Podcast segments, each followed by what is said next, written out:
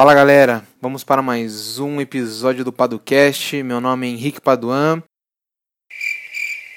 E, e hoje eu tô sozinho, né? Já que o Lucas Seta ficou perdido no show do Dave Matthews Band.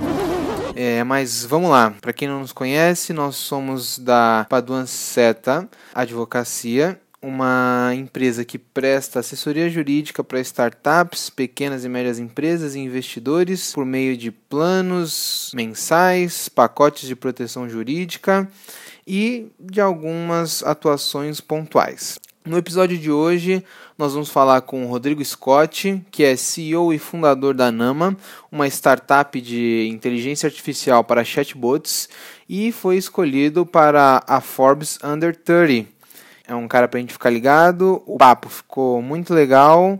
E vamos pro episódio.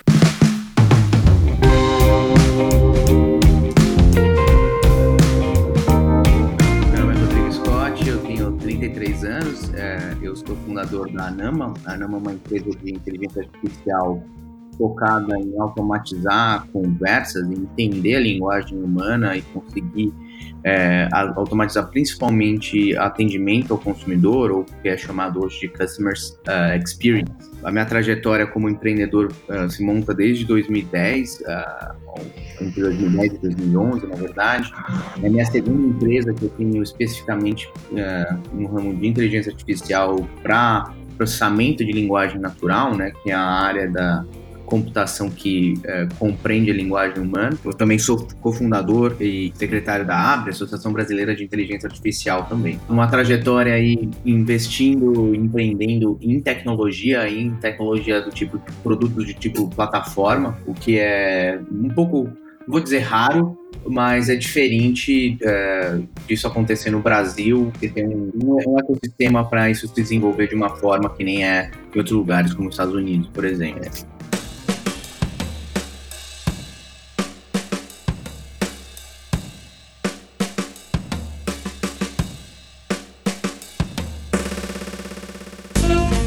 Cara, é, vocês trabalham com essa questão de automatizar canal de atendimento e tal. E uma coisa, falando da minha experiência aqui pessoal mesmo, é, sempre que eu lido com esses é, atendimentos por inteligência artificial, parece que eu sempre tenho um pezinho atrás. Tipo assim, poxa, eu tô sendo, por que, que não tem um ser humano falando comigo? Por que, que tem uma máquina? Se não for muito bem feito, muito bem estruturado, a ponto de eu falar assim, não, esse aqui tá bem legal, tá divertido, é, acaba me dando um pezinho atrás. O quanto você se preocupou com isso e até mesmo aqui eu vi que sua formação acadêmica é em comunicação social. O quanto isso também te ajudou a trazer de repente, apesar de uma inteligência artificial, você trazer algo um pouquinho mais humano para esse atendimento? Perfeito. É, até voltando um pouco à, questão da minha formação, né? Eu sempre fui muito uh, voltado à questão da experiência, né? Toda a experiência que você tem com design. Pô, eu compro Apple desde o. Compro, né? Meu pai me deu um Apple em 96. Então era, era uma experiência já muito diferente de consumo de um produto digital. E essa questão de experiência sempre foi talvez o meu grande drive na, na construção de produtos digitais. E, e com a questão de, que nem você mesmo falou, cara, ter uma interação com o robô, que é uma interação tosca e, e, me dá o trabalho de eu entrar em contato com o atendimento humano, não serve para nada. Né? É, então, quando a gente começou a construir nosso ferramental, nosso produto, a gente pensou uh, em coisas que são essenciais e que hoje não só a Nama, mas isso está bem presente dentro das empresas, com o mindset, até mesmo com outros produtos, ferramentas. Primeiro, a questão de, de você ser centrado no usuário. Né? Então, já há muito, muito tempo, uh, a gente entende que o consumidor é que dá as cartas, e no meio digital, uh, mais ou menos recentemente, isso está sendo levado a sério por maior parte das empresas. Né? Então, a gente tem a questão da, da multicanalidade, por exemplo. Você, quando você está querendo resolver uma questão com uma empresa ou com algum tipo de serviço, não vai importar para você que aquele canal específico é só para central de não sei o que e você tem que ligar para um outro telefone, mas aquele telefone é só para Grande São Paulo e o Facebook ele não vai resolver seu problema. As pessoas não pensam que nem as empresas uh, pensam nas estruturas internas, né? Então você vai querer entrar pelo Facebook, entrar pelo telefone, você vai querer resolver resolver o, o seu problema. Então, esse tipo de pensamento centrado no usuário, ele está sendo um, um, grande drive agora na hora das empresas construírem uh, os seus centrais de atendimento, os seus diretrizes de experiência, né? Você pega a própria Nubank, o Nubank é, é incrível e está crescendo por diversos fatores, mas eles sempre levaram experiência como pilares centrais da proposta de valor do produto, né? Então, uh, quando a gente construiu essa parada de conversar com máquinas, não faria o menor sentido se a gente não levasse em consideração, por exemplo, a multicanalidade, você conseguir conectar vários uh, canais em um lugar só. E ao mesmo tempo que um robô ele não vai conseguir resolver tudo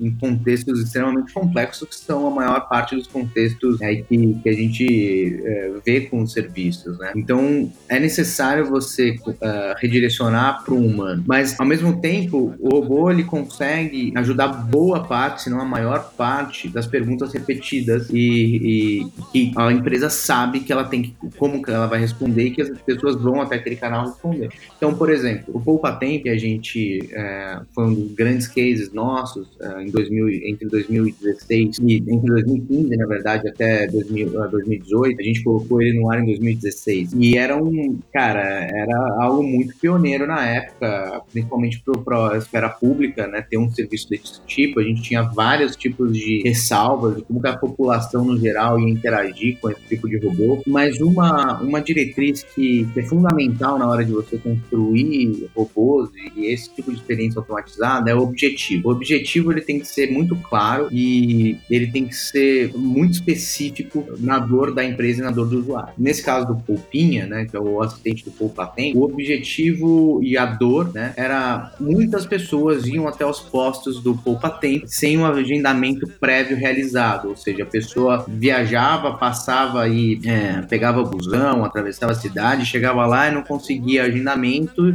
e gerava um incômodo e, e, e para os dois lados. Né? Então, o bot do Poupinha, ele, o, o objetivo e, e, o que ele falava que ele propunha fazer, que fazia muito bem no começo, foi agendamento. Então, você conseguia uh, ser direcionado e falar e, e, realizar um agendamento em menos de 30 segundos usando o bot. Então, você podia falar, quero reagendar minha, minha uh, quero agendar minha CNH para segunda-feira às duas da tarde na Sé. O robô entendia e, e já agendava. Então isso foi muito legal porque, meu, caiu no gosto da população uh, de forma absurda, né? No, na primeira semana, o, o, o bot ele roubou 70% dos acessos da ferramenta anterior uh, de agendamento que tinha no, na, que ainda estava disponível no, no, site do Poupa Tempo. E no final de um ano foi uma economia uh, mínima na ordem de 18 milhões para o governo. Então, muitas pessoas utilizaram o Poupinha, isso mudou a história do, do atendimento com a esfera do pública, principalmente, as pessoas falando obrigado, Deus abençoe pro robô. É, foi muito legal de ver essas interações. Mas isso só acontece quando você tem muito alinhado várias, vários pontos dentro das empresas, né? Então, você mesmo falou das suas experiências frustrantes. Muito possivelmente você deve ter interagido com um robô muito básico em termos de tecnologia. Uh, em algum momento, alguns três anos atrás, quatro anos atrás, talvez, que uh, mudou muito como você faz esse tipo de produto, as tecnologias envolvidas para isso, principalmente o ecossistema. Né? O Brasil, eu fico muito feliz de fazer parte disso, o meu time fazer parte disso, as pessoas que apostaram na Nama também. Uh, a gente cresceu e tem um ecossistema muito, muito legal em termos de inteligência artificial e automação de atendimento, automação de bots, chatbots, né? É um ecossistema que cresce cada vez mais, faz inveja com para os gringos, assim, os gringos eles vêm e falam, cara, o que está acontecendo aqui? Né? Não, não, não, é, não, imaginava que era assim. Então, muita empresa boa fazendo isso, aplicando esse tipo, e as empresas entenderam que não é trivial você fazer um robô de atendimento, e que não é trivial você pensar na experiência do consumidor. Você precisa ter alinhado diversos stakeholders né, dentro da empresa, que vai desde o designer, passando por o desenvolvedor, por, para o pessoal de marketing, pelo pessoal de atendimento, até chegar no CIO, CTO, CEO. Então, a diretriz de experiência no atendimento, em automatização, em uso de inteligência artificial para automatizar várias coisas, meio que aconteceu simultâneo, né? Ao mesmo tempo que as pessoas estavam buscando experiências melhores, as empresas estavam se movendo por isso, por isso, do outro lado começou a surgir uh, ferramentas e tecnologias para automatizar muito, uh, muitas coisas, entre elas a experiência do, do consumidor. Então hoje a gente está falando de um ambiente mais preparado, de pessoas mais preparadas que entendem uh, como desenvolver uma conversa, quais são os elementos para você desenvolver uma conversa automatizada, um, um robô que consiga entender e consiga também é, construir toda essa, toda essa narrativa e todos esses é, pontos de contato que você vai ter com o usuário, até para ensinar ele o que, que, ele tem que fazer, né? Se você tem um robô, por exemplo, que ele põe a fazer tudo, ele não vai fazer nada. É, é entender a limitação, ter um atendimento híbrido envolvido, ou seja, você usar humano também é extremamente importante para conseguir uma experiência boa nesse sentido. Go in peace, my son.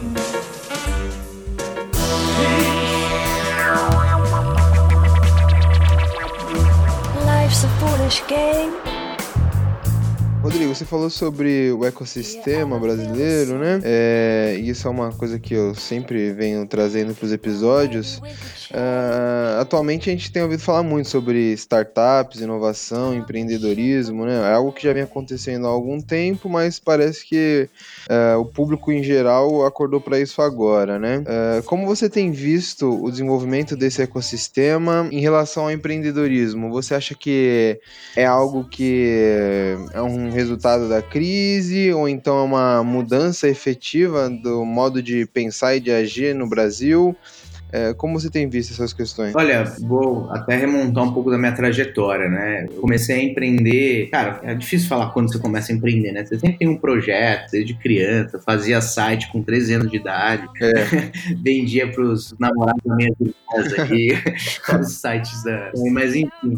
Mas assim, com startup, especificamente com esse termo startup, foi desde 2011, né? Quando eu falei, quando eu quis montar uma empresa de tecnologia, eu queria montar uma empresa de tecnologia e vender software. Eu não pensei pensei em startup. Eu falei, nossa, Sim. falei, o que, que é startup? Ah, ser pai, eu tenho uma startup.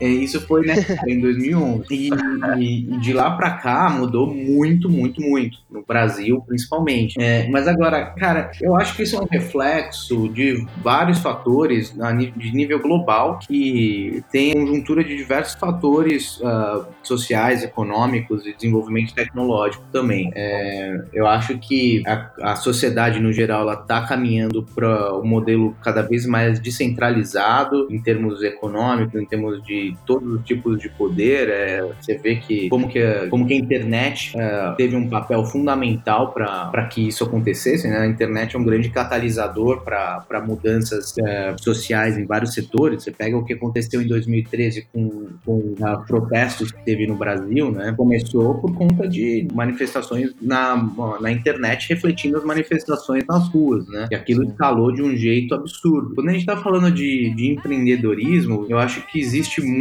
do, do da pessoa, da, do, do, moleque que fica uh, estudando por conta, por, por, própria conta na internet, vendo outras referências lá fora, entendendo que existe outras possibilidades de, se, de crescer se desenvolver, fora uh, o, o, percurso, uh, entre aspas, esperado da, da sociedade antiga, né, old school, que você vai, você, você vai muito bem na escola, você tira nota boa na, em matemática, em português, e aí você vai, aí você passa sem cursinho na faculdade, consegue, aí você tem um bom emprego numa empresa boa, que durante muito tempo você vai trabalhar lá para ser promovido. As pessoas não querem mais. Eu sou geração Y, é, nasci em 1986. É, eu trabalho com e contrato pessoas da nova geração, geração uh, Z, entre Y e Z. o mindset mudou bizarro entre a minha geração e a geração Z. E eu achei que eu era o outlier da parada.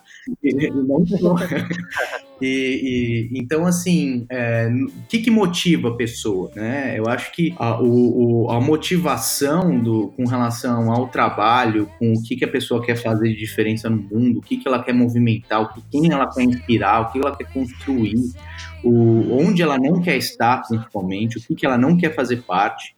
E, é, assim, uh, o futuro não vai, de longe, não é mais old business, não é mais você fazer negócios dessa forma que nem, eu, que nem eu falei. Você ir lá, você exercer uma grande influência política e conseguir passar por cima das pessoas para se promover. É, isso não encanta mais a geração nova, não, não faz sentido. É, as pessoas elas querem contribuir com alguma coisa, claro, todo mundo quer ganhar dinheiro e você vê que quando você, pô, uh, o próprio filme do Zuckerberg, né, apesar de não ser uma pessoa também tão uh, inspiradora em, em, vários outros sentidos, mas ele pô, construiu uma empresa de tecnologia bizarramente gigante, vestindo chinelo, numa pegada contra a cultura, né? Então, é, empreender, eu, eu, acho que em nível global, ele tem muitos sim, significados e simbolismos e, e, e motiva as pessoas por várias outras coisas. Eu acho que o ecossistema que se desenhou em torno disso no Brasil, que é um ecossistema recente, ele acaba quase que como um reflexo, eu diria. Por isso que ele não, não, ainda está um pouco atrás do que outras, outros ambientes que nem os Estados Unidos. Né? O, o, Silicon Valley e o que aconteceu nos Estados Unidos é, tem uma outra história por trás. Né? Se remonta aí ó, antes dos anos, dos anos 60, por aí, e era uma outra história, uma questão de, de outro tipo de engenharia, o pós-guerra, investimentos em capital de ventura naquela época também era difícil, mas existia, já existia existia nos anos 60 isso. Então, criou-se um, um, mar de engenheiros, um, um, um ambiente propício para a criatividade e precisa trazer inovação, e aquilo se desenhou até se moldar nas, nas startups que influenciaram o movimento global como um todo e, e, e, o jovem que quer empreender, que quer se movimentar, ele quer fazer diferença. Ele se inspira no Steve Jobs, ele se inspira uh, uh, no Elon Musk, ele se inspira em coisas grandes, cara. Quem imaginou que ia mandar um carro para a atmosfera? Quem imaginou que esse cara ia fazer um foguete pousar na vertical e que ele quer ir para Marte? É, chega até a ser um pouco assustadora a, a, a obstinação do, do, desses mega Uber empreendedores uh, aí do, do, Vale, né? Mas uh, no fim do dia, eles estão trazendo um, um incentivo, um motivo para as pessoas que é diferente do motivo dos anos 30, que era você uh, retomar nacionalismo e conquistar países, sabe? tipo, não, não, isso não pega mais, assim, existe, é óbvio que existe, mas as pessoas elas estão querendo, estão sendo motivadas para construir coisas mais fodas, sabe? Coisas mais impactantes que mudem a a nossa realidade. A gente já tá. Todo mundo sabe que a gente nasceu. Uma das primeiras lembranças que eu tenho é o Eco 92. Tipo, e toda vez que eu era criança eu via o Eco 92 na televisão, que era a conferência, né, do, do encontro é, de, de, de, sobre ecologia no Brasil. Era vendo que o mundo tava fudido, cara. Você via desde moleque ali que, tipo, meu, CFC na atmosfera, que, tipo, poluição, e aí você sai, você vê o rio fedido.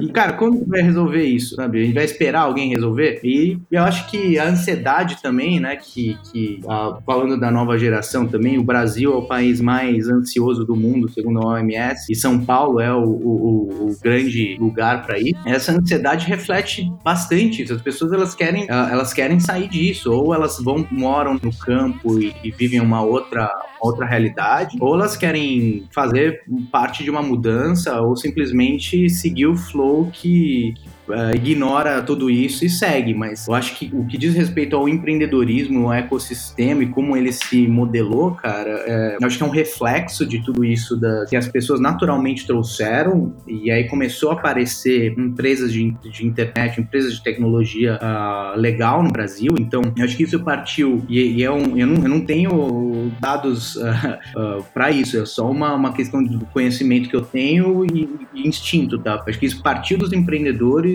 e aí o, o, ecossistema se desenhou em torno disso. Então, partiu dos empreendedores fazerem empresas massas, por exemplo, o cara da Sambatec, né, o Gustavo. O cara construiu uma empresa foda, uh, meu, num, num, momento que é, não, tinha, não tinha uma estrutura 100% para isso. O cara desenvolveu uma empresa de tech, o, o Thales da EasyTaxi. O cara também, meu, passou por N validações, tudo roots. E aí que depois você começa a falar de VC e tudo mais, mas hoje, por exemplo, tem muito gap uh, consideráveis uh, no ecossistema de empreendedorismo e startups no Brasil. É, e a gente está passando na pele por isso. É, momento que a Nama tá e o que, que a gente viu recentemente, por exemplo, que eu vejo em outros colegas, se desenhou um ecossistema onde existe capital early stage para empresas que têm um PowerPoint ou já tem algum protótipo ou estão aí começando, então existe dinheiro para você ir atrás disso, existe, existe aceleradoras, existem instrumentos para isso. Se você já validou seu modelo, você precisa escalar e você está aí já fazendo grana e, e, quer escalar essa parada e ir para um Series A, existe a trilha do Series A, Series B aqui. Mas no meio não tem um gap muito grande, que é o gap do Seed, do Super Seed. Então a empresa que já tem validação, já tem uma, uma certa atração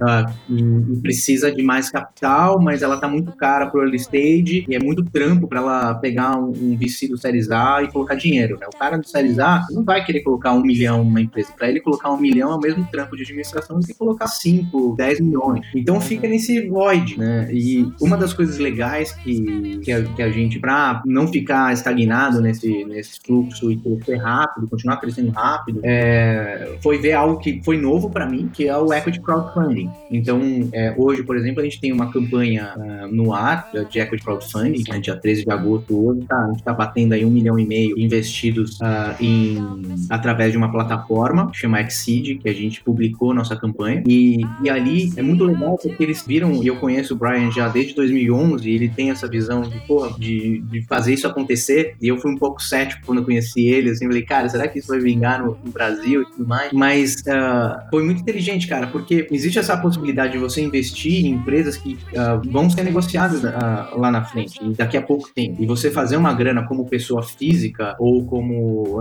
pequena empresa, ou enfim, qualquer investidor, numa plataforma fácil de colocar dinheiro, ajudar uma galera e você ganhar com isso. Então, aí que entra na questão da descentralização, descentralização da economia até, né? De você não depender também, você como empreendedor, e quem é empreendedor sabe, como que demora, como que é custoso e, e dolorido você fazer o, entre aspas, roadshow, que é um, é um termo também que eu não gosto muito de falar, mas é, é você ir atrás de, de investidores para você falar, cara, eu quero crescer tanto, eu preciso de tanto dinheiro, mas aí você faz uma. Você investe muito tempo, você investe muito tempo e, e, e aí o, o investidor, uh, normalmente, ele quer acompanhar, ele, ele, quer entender quem você é e ele vai fazer o investimento dele na, no top 1% que ele entende que vai chegar lá. E aí que eu falei, tipo, existe capital para early stage e para séries A. E para a pessoa que está no seed, ela não consegue alcançar esses, uh, tão fácil esses canais. Uma plataforma como essa de descentralização está permitindo que pessoas invistam em empresas, ganhem com isso e possibilitem o crescimento uh, exponencial da tecnologia no país. Então, o que eu conheço de uh, amigos, colegas, empresas que uh, trabalham no, em outros setores também, mas são startups que estão no mesmo estágio, é ridículo. São muitas empresas e é um estágio necessário, é um estágio natural. Você vai passar por esse estágio. Se você não tiver um padrão aí diferente dos outros, você vai passar por esse estágio. Então,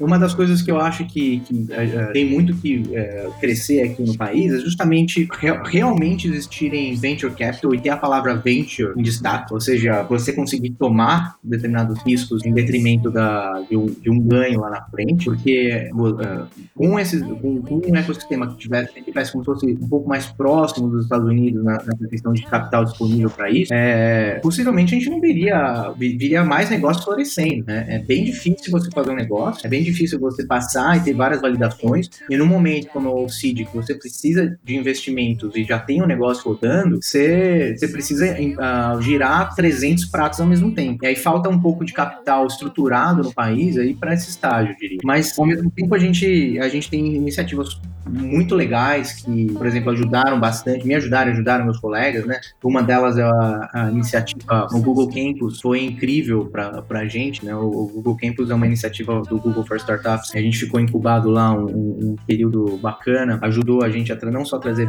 visibilidade, mas dar uma maturidade com relação ao mindset, e que como você coloca a sua empresa dentro desse trilho de, de uh, VCs, é, contratação, exposição, outros programas bacanas também e um dos programas talvez que mais projetou a gente, eu não sei se muito por acidente ou não, mas foi o FitGov, que foi do, uh, uma possibilidade de você colocar sua ferramenta no, no órgãos públicos, como foi o nosso caso com o Poupa Tempo, então isso trouxe uma habilidade muito legal para a gente e desenvolveu o Poupa Tempo. Entretanto, eles não conseguiram viabilizar a contratação das startups, que a gente entende o desafio disso na esfera pública, né, mas poderia estar mais amarrado. É, tem iniciativas muito bacanas, aceleradoras interessantes. É um ecossistema que mudou bastante de 2014 para cá, por exemplo. É, teve um amadurecimento, eu lembro que teve o boom das aceleradoras, né? É, qualquer coisa, qualquer PPT, você, conseguia um investimento de 50k em troca de 5% de, de participação.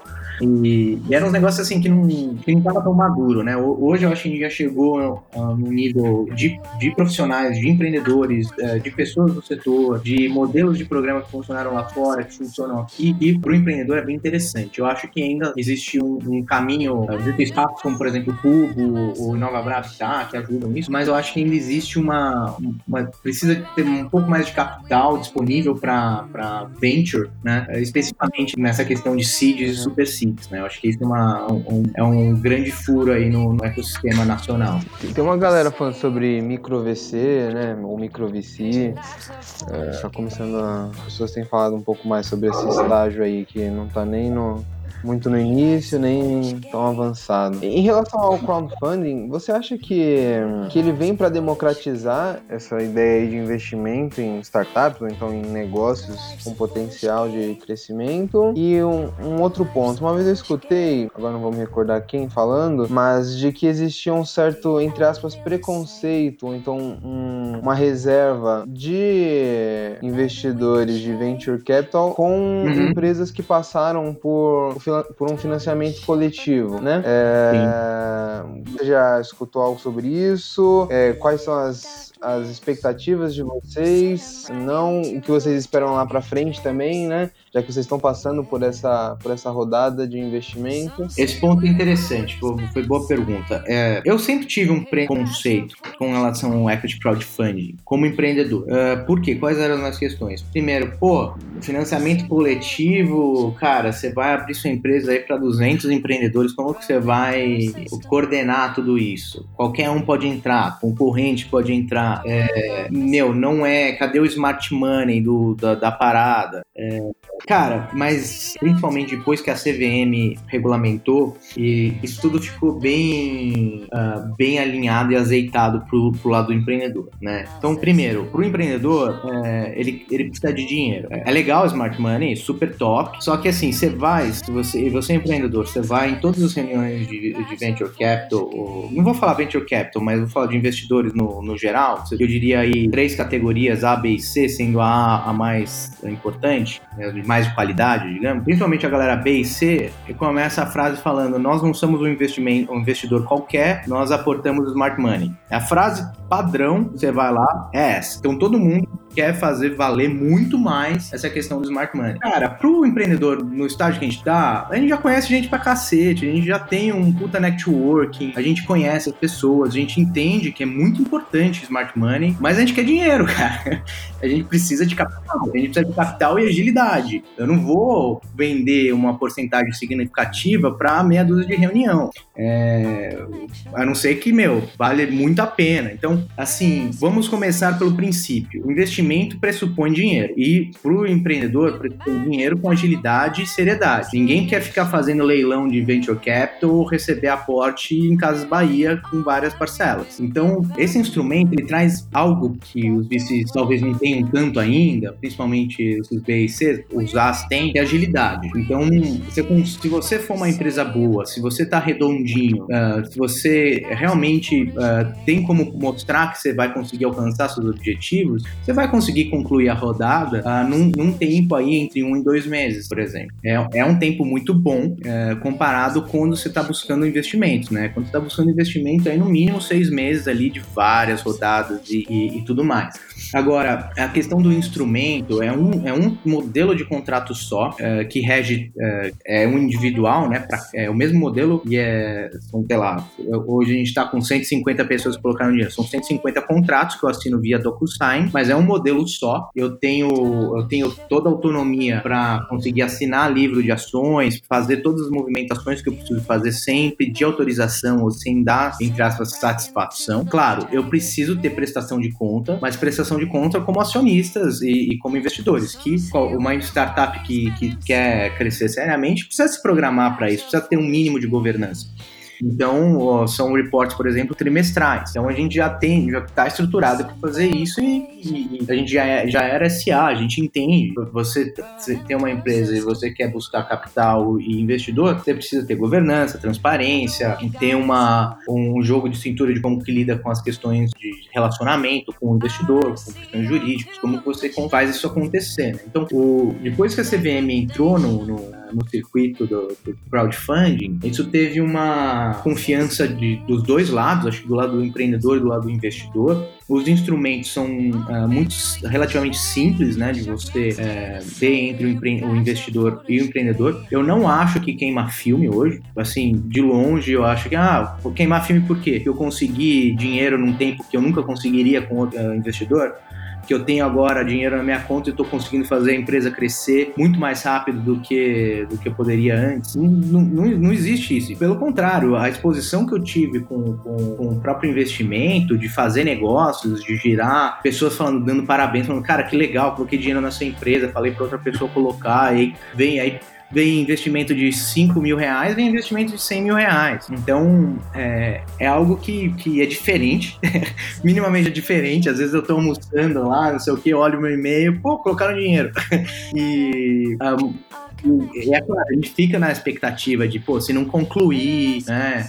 Uh, o que pode acontecer, vai ser foda. Mas, de novo, se você tá seguro, se você tá redondo, faz um bom, um, um, bom material, consegue convencer os investidores, se você tem uh, track record, não tem por que os investidores não se uh, não, não quererem colocar dinheiro. E aí, cara, eu acho também porque falta um conhecimento também uh, de muitos, muitos investidores que, que falam, falam com o crowdfunding, porque acho que eles não conhecem mesmo a modalidade. E a modalidade mudou, foi algo recente, né? Não era dessa forma. Depois que a CVM entrou, a parada melhorou bastante para os dois lados como eu falei. Então, acho que ainda eles precisam conhecer melhor um pouco isso, como que funciona. Troquei ideia, tenho, tô falando aí de, de investidores em si, mas, pô, tem muitos amigos nesse, nesse circuito e faço um relacionamento constante com eles, né? E aí eu fui, uh, falei pro, pra um deles, fui numa reunião mostrar, não, o estágio que a gente tá, né? O pessoal faz aporte série A pra cima, série B e tudo mais. Ela falou, pô, fantástico, cara, você tá no, no, na trilha certa, tal, cheio do caralho você ter feito a campanha no Vaccine e tal, pô, uh, cara,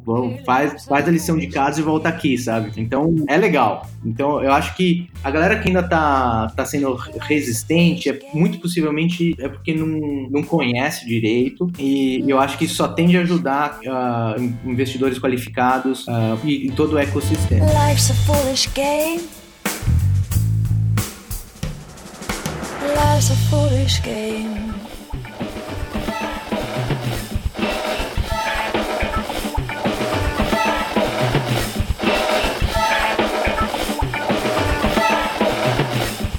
Falou também de, da importância de estar com, com tudo redondinho, processos, enfim, questão de governança. É, e tem uma coisa que é interessante, você também falou do, da busca por, por investimento, né? Então, basicamente, o que a gente tem hoje, e é normal, faz parte né, no, no ecossistema, é, são as startups buscando investimento, porque precisam, tanto para crescer, enfim. E, e aí que entra a minha pergunta, que é a seguinte: qual é a importância, qual o tamanho da importância de se ter um objetivo muito bem definido para esse dinheiro que vai entrar do investimento? Porque às vezes, é, será, que, será que existe, existem casos, ou então existe às vezes uma busca incessante aí por investimento, mas que se tenha, uhum. sem que se tenha um objetivo claro do que, para que eu preciso desse dinheiro, como é que eu vou utilizar, qual a importância de estar tá redondinho também nesse quesito de para que, que eu estou precisando de investimento?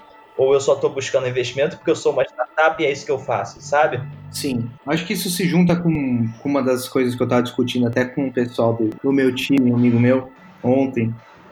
Porque eu acho que assim é fundamental para o empreendedor entender a, a, o conceito do, da narrativa, do storytelling que ele tem com a empresa e com o objetivo dele como empreendedor. Então, cada movimento desse, seja você pegar um empréstimo, seja você pegar um, um, investimento com um amigo seu, ou um investimento crowdfunding, ou um investimento Series A, ele conta uma história. E essa história, ela tem envolvida o passado, os objetivos que você quer chegar no futuro com ela, e como que você vai fazer as pessoas que te ajudaram a chegar até aqui crescer também. Então, é, é muito importante ver amarrado, porque, beleza, você pode até falar de use of proceeds, para onde, o que, que você vai investir, se eu vou investir em marketing, se eu vou investir em desenvolvimento, mas para quê? Porque, beleza, uma coisa é você planilhar e falar, beleza, eu vou utilizar aí um milhão em marketing, né? Uh, outra coisa é você explicar por que, que é importante investir em marketing nesse momento, o que, que é a diferença, quais são o conteúdo que você vai gerar, como que você vai impactar o seu público e por que fazer isso vai te levar numa posição uh, melhor no futuro, né? Então, é, não só é fundamental você ter bem claro aonde você vai pôr o dinheiro, mas o que, que você quer concluir, qual história você quer contar quando você queimar esse dinheiro? Você vai só queimar por queimar e continuar na loucura? Você vai queimar e conseguir conquistar um objetivo? Queimar e conquistar objetivos primários e secundários? Enfim, é... e cara, assim, empreendedor sabe que é... o contexto é uma loucura, né? As coisas mudam muito rápido. Às vezes você muda, faz micro mudanças aí no, no posicionamento. Isso é normal, né? Isso é, você consegue embarcar isso na, na sua estratégia. Mas é é, é, super importante amarrar não só a estratégia com a tática, mas a história por detrás de tudo isso. Porque é, é super básico você falar, beleza, vou, que nem eu falei, o use of proceeds, mas como que isso se amarra com o todo, saca? E você falou também dessas, dessas questões assim, além de estar ajustadinho no o que eu vou fazer com esse dinheiro que vai entrar, o que, eu vou fazer com o investimento, é, tem que estar ajustado nessa questão jurídica, como você mesmo falou. Como é que você viu, assim, desde o, desde o início da Nama? Quando você começou, você já tem um histórico, você falou desde 2011 já com empresas de tecnologia, no caso startups, que você nem sabia que eram, por exemplo, nem se falava muito nisso, mas é, desde o início você já via que você precisaria se preocupar com essas questões jurídicas? Foi algo que surgiu no meio do caminho quando teve algum problema? Como é que foi? Você conseguiu se precaver ou não? Como é que você via isso? Ah, olha, boa pergunta. eu, sempre, eu sempre, é, as pessoas entendem a importância de um contrato, né? Mas às vezes não é só a questão do contrato. O contrato é um pedaço de papel e você vai olhar para ele se der merda, né? É, e aí você vai gastar uma grana quando isso acontecer. O mais importante para o contrato é a natureza do deal, a natureza do que você está propondo e principalmente o quão vulnerável você fica numa situação, quão amarrado você fica numa situação onde você pode perder mais do que ganhar. É, eu aprendi isso na raça, cara. Assim, tipo, na minha primeira empresa, eu construí um, um, um app é, em casa, uh, vendi meu carro e, e, tive essa ideia e eu fiquei com um dinheiro que eu vendi do meu carro e fazendo freela, é, eu fiquei investindo nessa, uh, nesse projeto que eu consegui desenvolver e licenciar para a editora Abril, né? E foi super legal, a gente ganhou muitos prêmios e é, fiz uma graninha, porque era basicamente eu a empresa, e isso chamou a atenção de um, na época também, de um cara estava querendo uh, investir em empresas, ele era investidor anjo na, na época, né, a roupagem era essa. E, pô, eu falei, cara, vamos, vamos nessa, eu, tipo, fiz o meu pitch, o cara curtiu, eu falei, caralho, logo no primeiro já consegui, né, eu sempre li que isso demorava, E só que teve negociações, a gente conversou, teve minuta, passei minha minuta para advogado, beleza, assinamos, bola, bola para frente, conseguimos aí, recebemos o primeiro aporte e tal. Só que, cara, perto de, do, do, Natal de 2013, uh, eh, a gente não recebeu o, o, aporte mensal que deveria receber, a gente não conseguiu contato e tal, e basicamente uh, o cara desistiu de continuar o aporte, não só em empresa na época, como em outras que ele fazia isso. E a gente falou, puta merda, né? Como assim, né? Fudeu, porque a gente não tava com o produto proposto pronto para entrar no mercado e gerar receita, do contrário, né? E, e aí a gente pegou o contrato, né? Foi lá no pedaço de papel e não dava pra fazer nada, não dava pra fazer absolutamente nada, né? Uh, levei para uma cacetada de advogado e todo mundo falou, cara, velho, ó, não dá. não dá pra fazer nada, o máximo que você pode fazer é, é, é, é tentar se livrar das dívidas, né? Porque você mandou 14 pessoas embora em dezembro de 2013 e, meu, perto do Natal, cara, a gente tava falando de festa do, da empresa, eu tive que mandar a galera embora e me, me fudi, assim, bizarramente, eu e meus sócios na, na, época. E a gente tava com um produto, meu, show de bola desenvolvendo, uh, estimado para uh, em janeiro, fevereiro, a gente fazer o lançamento público do app, e era dezembro, cara. Então aquilo foi extremamente frustrante, teve um peso psicológico imensurável, nunca passei por isso na minha vida, assim, o sentimento é um sentimento péssimo, porque você se sente, você enganou todo mundo, sendo que você não enganou, sabe? E, na verdade a estrutura toda não era uma questão de passar para advogado para ler. Uh, na época, o próprio advogada não tinha uma noção do que, que era empreender, do, da parada, ela entrou numa outra seara de, de, de, tipo, deveria ter, deveria ter claro no contrato, coisas do tipo, cara, não existe, não existe aporte uh, picotado que em Casa Bahia, que nem eu falei, e tipo, a participação societária uh, em ações vai se dar cada né, aporte. Na verdade, a situação que se deu é que ele, ele tinha uma porcentagem já garantida sem ter a conclusão dos aportes, entendeu? Então, é uma questão que, assim, a redação do contrato tava, tava ok e tal, passava, mas eu não tinha o conhecimento uh, de business e o conhecimento dos riscos que, uh, que isso poder, poderia levar para toda a empresa. Ou seja, eu estava preocupado em contratação, eu estava preocupado com algoritmo, eu estava preocupado com o sistema de recomendação de notícia, eu estava preocupado em dar feedback em funcionário, estava extremamente ocupado e preocupado com o lançamento dessas coisas. Mas tudo isso não ia adiantar nada é, se a empresa caísse por conta do que aconteceu, e caiu porque aconteceu isso. Ou seja, foi construído um negócio super legal em cima de um palito de fósforo, né? Então, o empreendedor observar onde que ele está enfiando a cabeça dele, onde que ele vai enfiar os próximos anos da vida dele, é extremamente importante, porque é, empreender tem total a ver com o uso da energia da, dos empreendedores psicológicas e físicas e o tempo que eles vão se desprender de uma situação e como que eles vão fazer dinheiro com isso eventualmente e qual que é a liberdade que eles vão ter de, de direitos em cima disso, né? De navegar e, e conseguir não ficar amarrado numa situação. Então, é, é muito importante observar esses pontos, essas questões jurídicas. Você mesmo falou, ah, se você teve uma situação lá atrás, tive.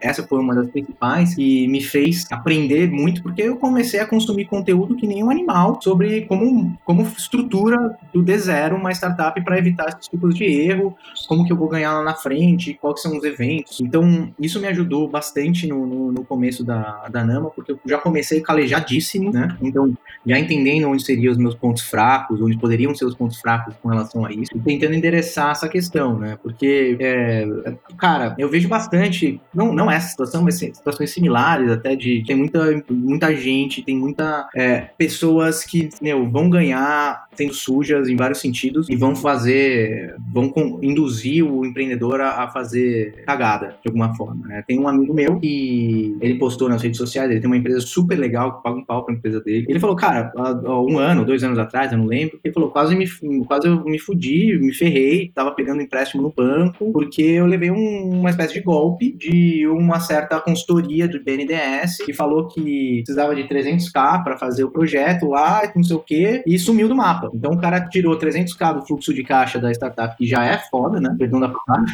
e tirou 300k e o cara, meu, quase teve que não sabia o que fazer, teve que pegar dinheiros muito caro para cobrir isso. E cara, eu já ouvi cada coisa, cara. Já ouvi cada proposta, eu já ouvi cada é, em cima, né? De fazer reunião no escritório que não era da pessoa, depois a gente descobre, porque agora eu sou colegiado, né? Eu já puxo a capivara da galera eletronicamente, tem tudo já. Então, é, é complicado, cara. Isso existe mesmo. Existe, você acha. Porque essas pessoas elas usam de encantamento, né? Vai se veste bem, tem uma tem página na internet, tem perfil de LinkedIn, parece sólido, mas não é. E aí você fala, cara, gastei tempo num deal furado, cara. E aí, mas o importante é você não se ferrar, não assinar uma parada, não não se comprometer, não colocar dinheiro na frente se você não tem, meu, aval de todo de todas as pessoas que uh, você confia para fazer isso. Sim, sim. Teve um caso engraçado há algum tempo. É, surgiu alguém é, nos procurando é, que ele estava com uma oportunidade de receber um investimento de um, de um fundo de investimento lá de Dubai. E aí a pessoa que o procurou parecia ser, ser ali, né, efetivamente alguém da, daquele fundo de investimento uhum. e o contrato e tudo mais. Mas aí era aquele golpe que, as, que a minha avó cai, né? Tipo, ah, você primeiro tem que pagar aqui, sei lá, 100 mil dólares e aí depois você vai receber 3 Sim. milhões, algo assim. E aí, poxa, a gente foi puxar e era claramente um golpe golpe, né? É, e, e, e, o cara, o pior, o cara tinha assinado já o contrato, mas não tinha feito o pagamento, né? É, o cara poderia ter perdido uma boa grana aí nessa brincadeira. É, é aquilo mexe também com, com o sentimento e com aquilo de será, né? Vai que, entendeu? Então começa Sim, e, e, e você não sabe se você está assinando um documento que o cara vai lá vai emitir debenture nas suas costas e você nem vai saber, e você vai uh, não receber nada, perder uma grana de, de entrada, não receber nada e ainda ficar devendo para outros que você não sabe. Cara, essa história de Dubai aí, velho, daí não conheço, não ouvi falar, já, já, passou, já passou propostas por mim assim. É, é muito louco, cara. Os caras ficam nessa, sabe? Você tem tanta treta para resolver no dia a dia. Você tá se fudendo, você tá contratando pessoas, você tá fazendo a, a economia girar pela parte de tecnologia, de meu, fazer algoritmo, de contratar pesquisador e tal, e, e, e matando um leão por dia para sobreviver, é, e vem um, é. um, um, cara desse, ou uma mina, tipo, com umas. dá o um golpe, velho. Vem, vem bem vestido, aluga, aluga a sala no WeWork, e tem cartãozinho. E aí sim, tem sim. fulano de. Porque sempre alguém do seu circuito conhece alguém. É que nem esquema pirâmide, sabe? É, não, tudo que essa pessoa toca vira ouro, não, que não sei o que, tem carrão. Mano, é muita falcatrua, cara. Com toque de pilantragem, como diria Hermes e Renato. doideira, doideira. É, antes da gente finalizar aqui, é, eu tinha dois pontos, Rodrigo. O primeiro é, você falou aí de uma experiência não tão boa, né, lá no começo, é, com um advogado acho que mais por falta de conhecimento do setor, né? É, e aí o primeiro ponto é, você acha que no âmbito geral, né? Óbvio que casos específicos nós, nós temos, mas no âmbito geral, a advocacia ela tá pronta para auxiliar esse esse movimento de startups, de inovação e de empreendedorismo. E o segundo ponto é, já que você trabalha com inteligência artificial e tudo mais, é, você acha que a advocacia vai acabar também ou não? Olha, primeiro ponto, é, eu acho que a gente evoluiu bastante, né? Deu, ficou muito claro nessa minha trajetória, né, em vários escritórios que eu passei, em vários momentos que eu passei, eu acho que já existe um consideravelmente uma experiência de boa parte dos advogados que eu, em que eu passei nos últimos três anos, pelo menos, que já tem noção de como construir uh, stock option, de como construir, fazer uma questão de societária para early stage, observar riscos. Claro, depende muito do advogado e depende muito de qual que é o contexto que ele vem, né? É, mas é, eu acho que assim existe hoje um, um preparo para isso. Eu acho que sim, ainda tem muito, muito, até pelo volume, né, do, do, do trabalho. Às vezes as empresas são maiores e aí existe um, questões um pouco mais robustas quando é um contexto um pouco mais simples, né? Mas uh, de modo geral, eu acho que o serviço sim tá, tá adequado. Né? Eu acho que é, existe toda uma camada de, de, de, business, né, que é independente da camada jurídica é, e que podem andar em conjunto. E às vezes eu recebo até toque de business na, nas minhas reuniões com advogado, e isso é super legal. É, do outro lado, eu acho que é, é, muito pesado você falar de uma substituição, né, de perder empregos, mas o, a, essa questão de processamento de linguagem natural, machine learning, você entender o teor do texto, de entender padrão, é, vem muito a calhar com, com o universo de advocacia no geral, jurídico tudo mais, porque é, eu vejo como um grande aliado, cara. Eu acho que é, é muito difícil alguém uh, assinar um documento escrito por máquina, a não ser que seja um negócio extremamente baseado em, em, regras que você vai mudar só alguns campos, do que, beleza, vou ficar assinando as cegas algo que não passou por alguém que realmente viu que aquilo faz sentido, né? Então, não, não acho que isso seja, no, pelo menos nos próximos 10, 15 anos, um, uns 10 anos. nos próximos 10 anos, um, um, um problema assim é, real de, de gerar desempregos. Eu acho que vai ficar, vai mudar a dinâmica uh, ah, para esse campo específico completamente. Você não vai mais precisar de um estagiário, alguém que só vai ficar lendo uh, textos e ficar fazendo copy-paste. Acho que isso tudo vai, uh, a máquina vai ajudar bastante. Então, acho que a dinâmica vai mudar muito e eu acho que a dinâmica vai mudar num ponto onde os advogados vão ter como aliados essenciais as máquinas e vão ensinar máquinas a poder escalar o trabalho deles também. Então, é, eu acho que é, é, só, só, vejo ganhos né, para quem trabalha no setor, em até ir atrás e implementar ferramentas desse tipo, você consegue economizar bastante tempo, esforço, dinheiro, é, focar no que é importante, é, treinar melhor o pessoal ao invés de ficar fazendo só leitura de, massiva, né, de, de, de trabalhos é, muito intensos, né? E então já tem muitas empresas, né, utilizando isso. Até mesmo no Brasil tem empresas tanto desenvolvedoras quanto uh, parceiros estratégicos de advocacia em cima disso.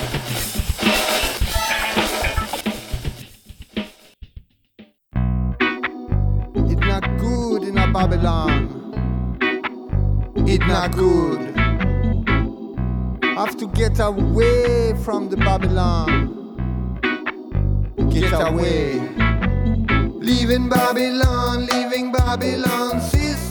Vale muito a pena investir no, em startups, em tecnologia e, e fazer isso aqui no Brasil, porque é, é, um, é um lugar, é um país que está, acho que deixou de ser a, a, questão de ser a próxima promessa e pela até pela própria dinâmica, né, que a gente vê no globalmente, é, a gente tem tudo para fazer uma virada de chave aí, mas essa virada de chave só vai acontecer se ela for drivada por tecnologia. É, então é super legal se puder olhar melhor para esses uh, para esse ambiente, para entender melhor como funcionam os startups, como poder contribuir de vários de várias formas. É, é uma questão que não é só vou investir para ajudar, porque existe um ganho financeiro considerável em quem investe em startup, é por isso que movimenta tanto.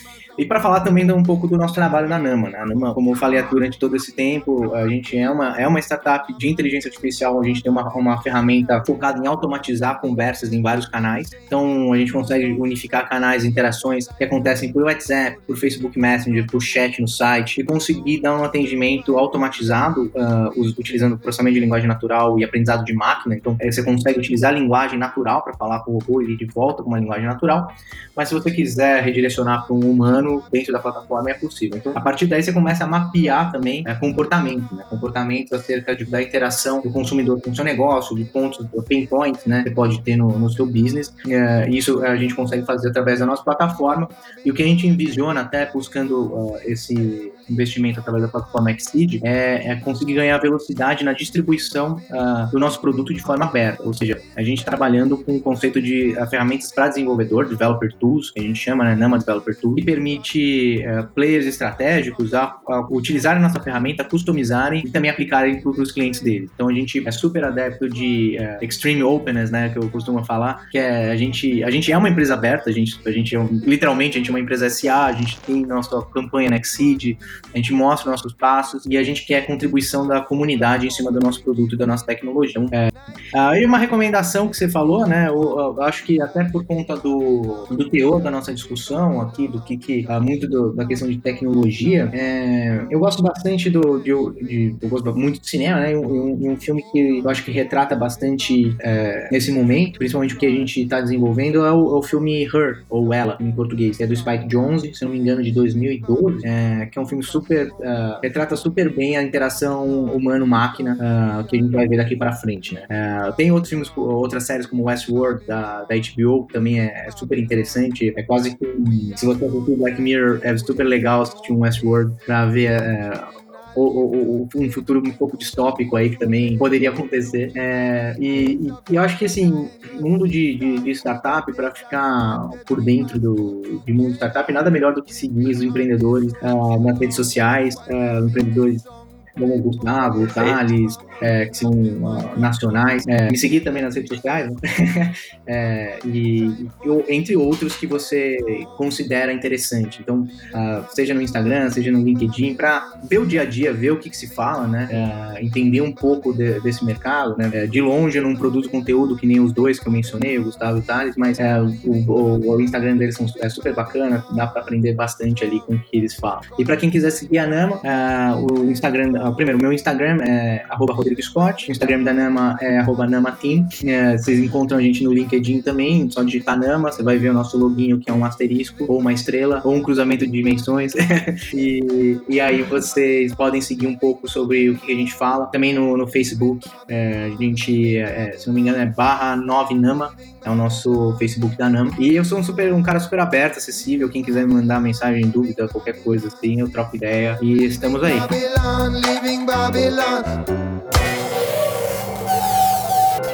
Edição Guilherme Gadini.